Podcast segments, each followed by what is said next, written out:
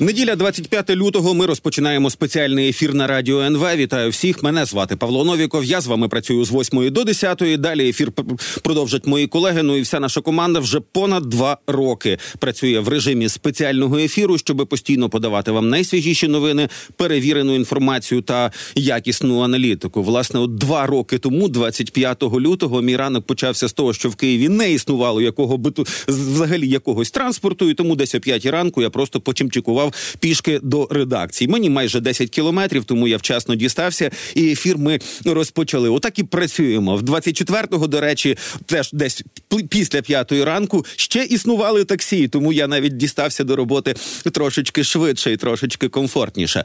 Працюємо, працюємо далі. Працюємо на перемогу. Працюємо на те, щоб ви мали інформацію, щоб ви мали аналітику. Ну і кожен ефір ми починаємо з аналізу ситуації на українських фронтах. Зараз з нами на зв'язку військовий експерт і офіцер резерву збройних сил України Андрій Крамаров. Пане Андрію, вітаю в ефірі. Слава Україні.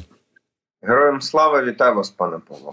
Давайте почнемо з повідомлення від Дениса Казанського. Він просто репостить когось із російських військових блогерів. Так, от дослівна фраза. А я ж попереджав, ребята, ніяких ресторанів в еті дні. 23 февраля відзначали російські окупанти у ресторані Аркадія в Донецьку. Ну і там же ж, значить, цей Смірнов, воєнний блогер російський, утверждає, що все дуже печально. От, власне, е, вони не вони не здатні до навчання. Уже ж таких історій з ресторанами під якісь свята чи з колективним переглядом звернення новорічного Путіна.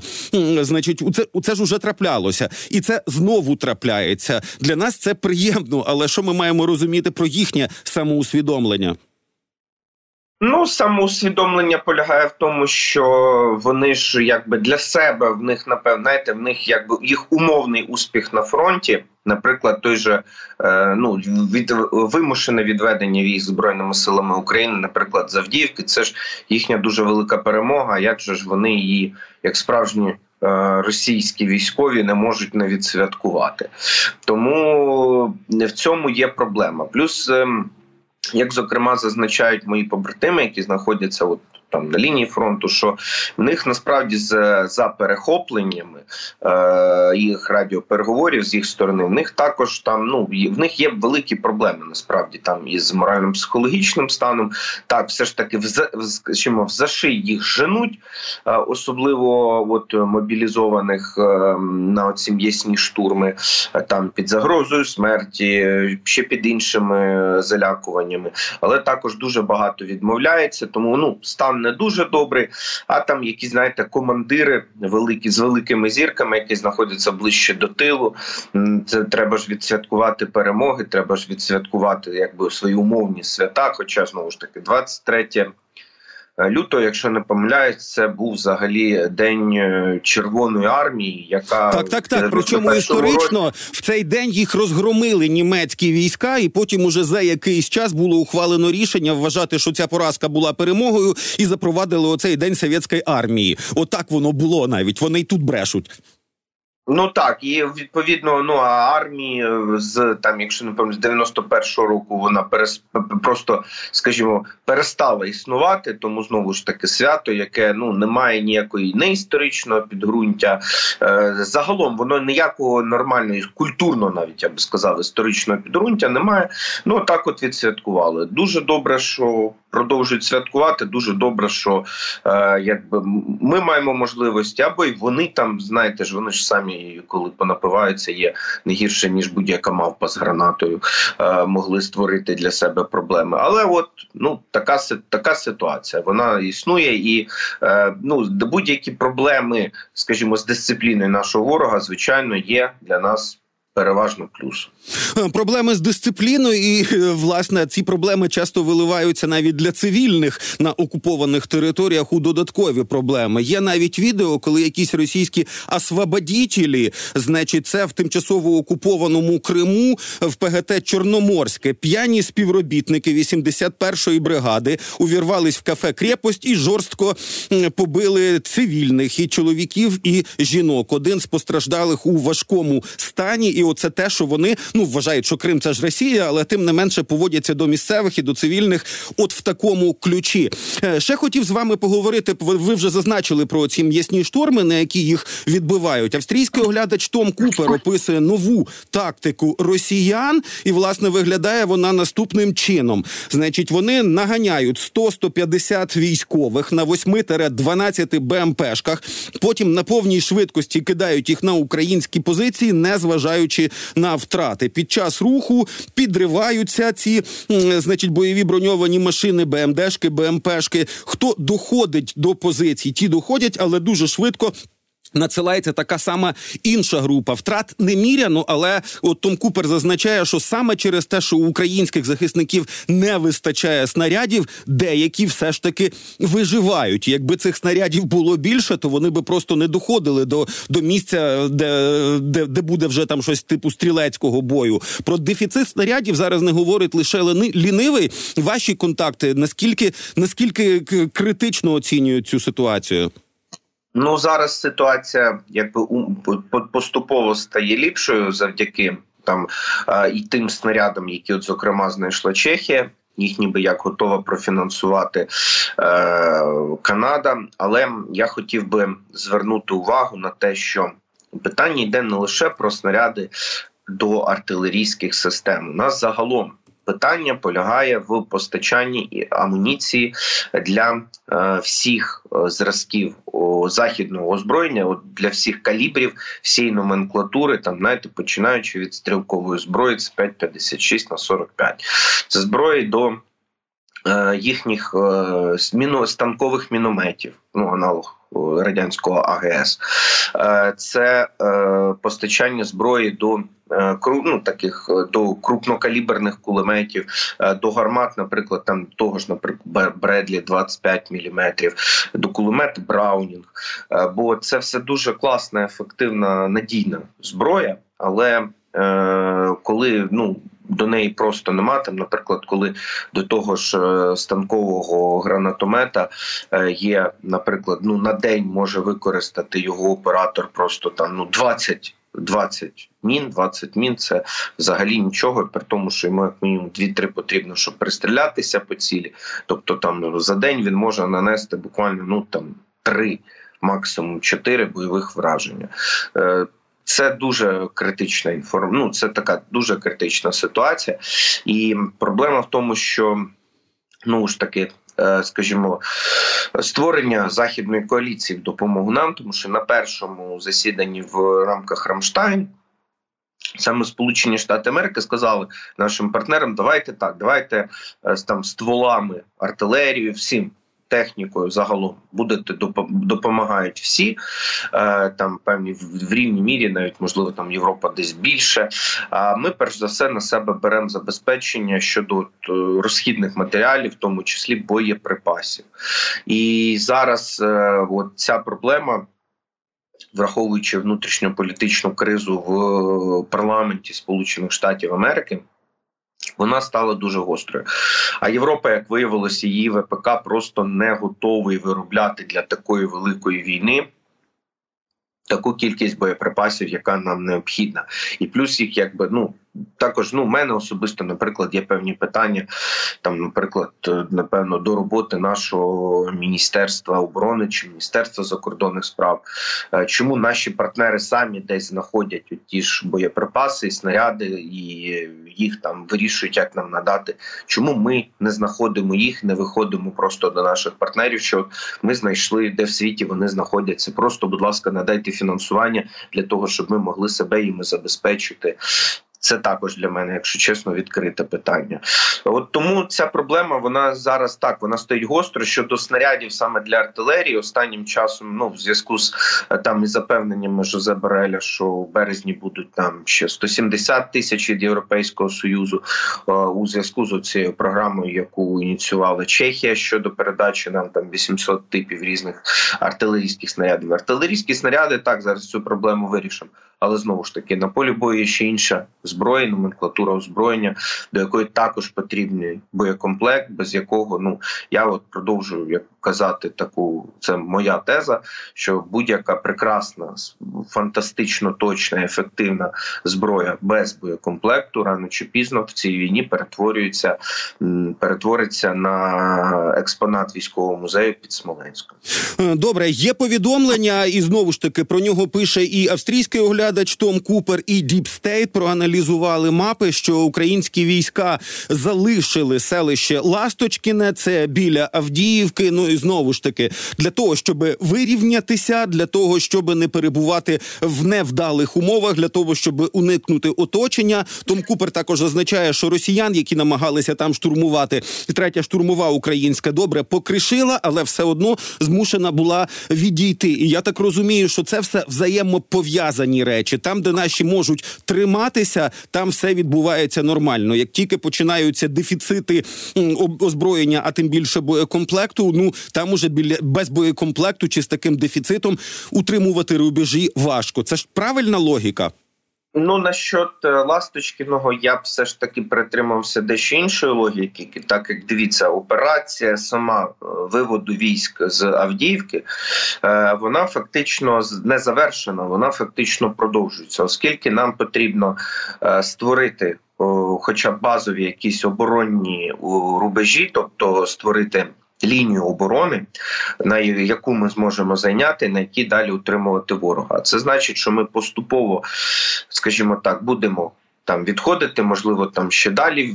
Ну подивимось, це вже питання до якраз е, командування тих тих підрозділів, які займаються там не просто там на місцях не тримають навіть нуль, а знаходяться, скажімо так, на е, в нашому там першій лінії оперативно-тактичного тилу, які зараз якраз мають підготувати оці оборонні рубежі швидко. Е, І тому так поступово можливо, ми там ще з якихось невеличких селищ ну якби відійдемо, тобто попередньо стримавши ворога. Е, ми відійдемо, але зрештою е, командування, оцінивши там ландшафт місцевості, е, оцінивши там висоти, можливості подальшого просування логістичні шляхи, має вибудувати фактично ну, нову лінію оборони, вирівняти, як ви абсолютно правильно зазначили, лінію фронту для того, щоб вона там була більш-менш там без якихось провалів чи можливостей для прориву ворогом. Тому це якби відхід від з Ласточкіно особисто я бачу, як скажімо так, це частина, це один з етапів, просто продовження. Наступний етап, який був продовженням загалом виходу українських військ з Авдіївки. Добре, ну і зараз якраз ну під другу річницю широкомасштабного вторгнення і по суті десяту річницю війни дуже багато різних країн, різних відомств, різних аналітичних центрів е, підбивають підсумки. Ну і от прем'єр-міністр Бельгії, який напередодні перебував у Києві, сказав, що російське вторгнення це постійні невдачі. Росія зазнавала це. Я цитую однієї стратегічної поразки за іншою. НАТО збільшило свою ефективність та знову стало стало центром колективної безпеки в Європі. Російський флот знищений. Росія російська зброя виявилась такою, яка не може протистояти західній. Оптимізм, підтримка України, визнання того, що справді ну не було акції Київ за три дні, Україна за два тижні. Це у Росіян не вийшло. Такі оптимістичні аналізи лунають. Ми зсередини часто ну я не знаю, чи то не добачаємо наших успіхів, чи то чи то це наша українська національна риса що якщо не виконано на 100%, значить 80% виконання це нуль. Як ви оцінюєте ці два роки? Е, ну, якщо подивитись насправді, то ну так, давайте там будемо відверті, навіть якщо за 10 років ми подивимось, так е, перспективи членства України в Європейському Союзі і в НАТО. Так, ми абсолютно це не абсолютно непорівняні величини. Тобто в цьому всьому зроблено великий прогрес. Повномасштабне вторгнення двох років останніх дійсно, от ми бачимо, як ну навіть елементарно європейський союз, я вважаю абсолютно під лідерством, скажімо так, Німеччини розгортає свій військово-промисловий комплекс. Ем, Країни, які займали до того мовно позицію нейтралітету, зрозуміли. Е, що ну та Швеція і Фінляндія, вони е, до речі, країни з доволі потужними арміями, е, і Швеція, як країна з насправді потужним ВПК, також приєднується до північно-атлантичного альянсу. Це все ну те, що можна занести знаком плюс, плюс міжнародний авторитет, міжнародна позиція України, що Україна це, скажімо, символ демократії в світі, і це правда, і це також статус. Ну це підвищення нашого рейтингу загалом в світі. Але при цьому давайте будемо відверті, що лише Україна має окуповані території. Україна понесла. Шалені втрати в шалені втрати як мінімум людей, не лише території, а й в людях, е, яка при цьому ну щодо нашого населення, е, щодо втрат в економіці, е, Україна от за от всі ті позитивні риси, які ви, скажімо так, висвітлив прем'єр-міністр Бельгії, розрахувалася перш за все саме Україна, і ну ми не маємо скажімо, знаєте, ну, також все ж таки потрібно до Європи Європи і країн Європи звертатися все ж таки як до партнерів, але при цьому потрібно їм нагадувати не в контексті. Ну то що знаєте, в цьому житті ніхто нікому нічого не винний. Це істина, яку потрібно завжди розуміти, в тому числі і в міжнародній дипломатії. Але при цьому щодо активізації і нарощення зусиль по допомозі України. Е, я вважаю, що це насправді от, ну, така позиція Сполучених Штатів Америки. Так, вона зараз для нас є не те, що критична, але згубною. Але сподіваюся, що це буде стимулювати Європу якомога швидше, якомога швидше розгортати ВПК, виробництво снарядів, виробництво військової техніки, поглиблювати співпрацю з українським військово-промисловим комплексом, надавати можливості виробничі технологічні для його розвитку, е, допомога в тому числі е, українській економіці. Для того, щоб один раз якось знаєте інституційно і в правовому полі е, вирішити питання, наприклад, щодо передачі е, Україні е, конфіскованих активів росіян підсанкційних росіян Росії як держави загалом. Це все ті питання, які Україна має ну вирішувати, скажімо так, в е, такому знаєте, в контексті е, загальноприйнятої європейської дипломатії, але при цьому не соромитись, нагадувати, що хлопці, вибачте, будь ласка, ми вже заплатили велику ціну і змушені будемо її платити найближчим е, часом. Ну най, не знаю принаймні, як я вбачаю, найближчий рік, так точно. Е, тому давайте, будь ласка, ви зі свого боку пришвидшуйтесь, і от це буде для нас, якби це тоді буде позитивом. Поки що, ну на жаль, війна важка. Е, війна е, для нас ну таки несе там так невеликі, але ми продовжуємо десь частково втрачати наші території, втрачати наших людей працювати в умовах жорсткого цейтноту е, щодо озброєння непорівняного як диктатури, які об'єдналися і постачають мільйонами снаряди, сотнями. Е, просто сотнями балістичні ракети один одному. При цьому ми порівнянні з тим, наскільки навіть умовно партнери Росії готові її наситити е, зброєю, отримуємо ну дійсно крихти. Ну і також розуміти, що новий е, світовий економічний порядок показано було за ці останні два роки, що російська економіка за відсутності. Е, санкція навпаки, дещо знаєте, за підтримки, наприклад, ті ж Індії та Китаю і ще ряду країн, там на тих же країн близького сходу.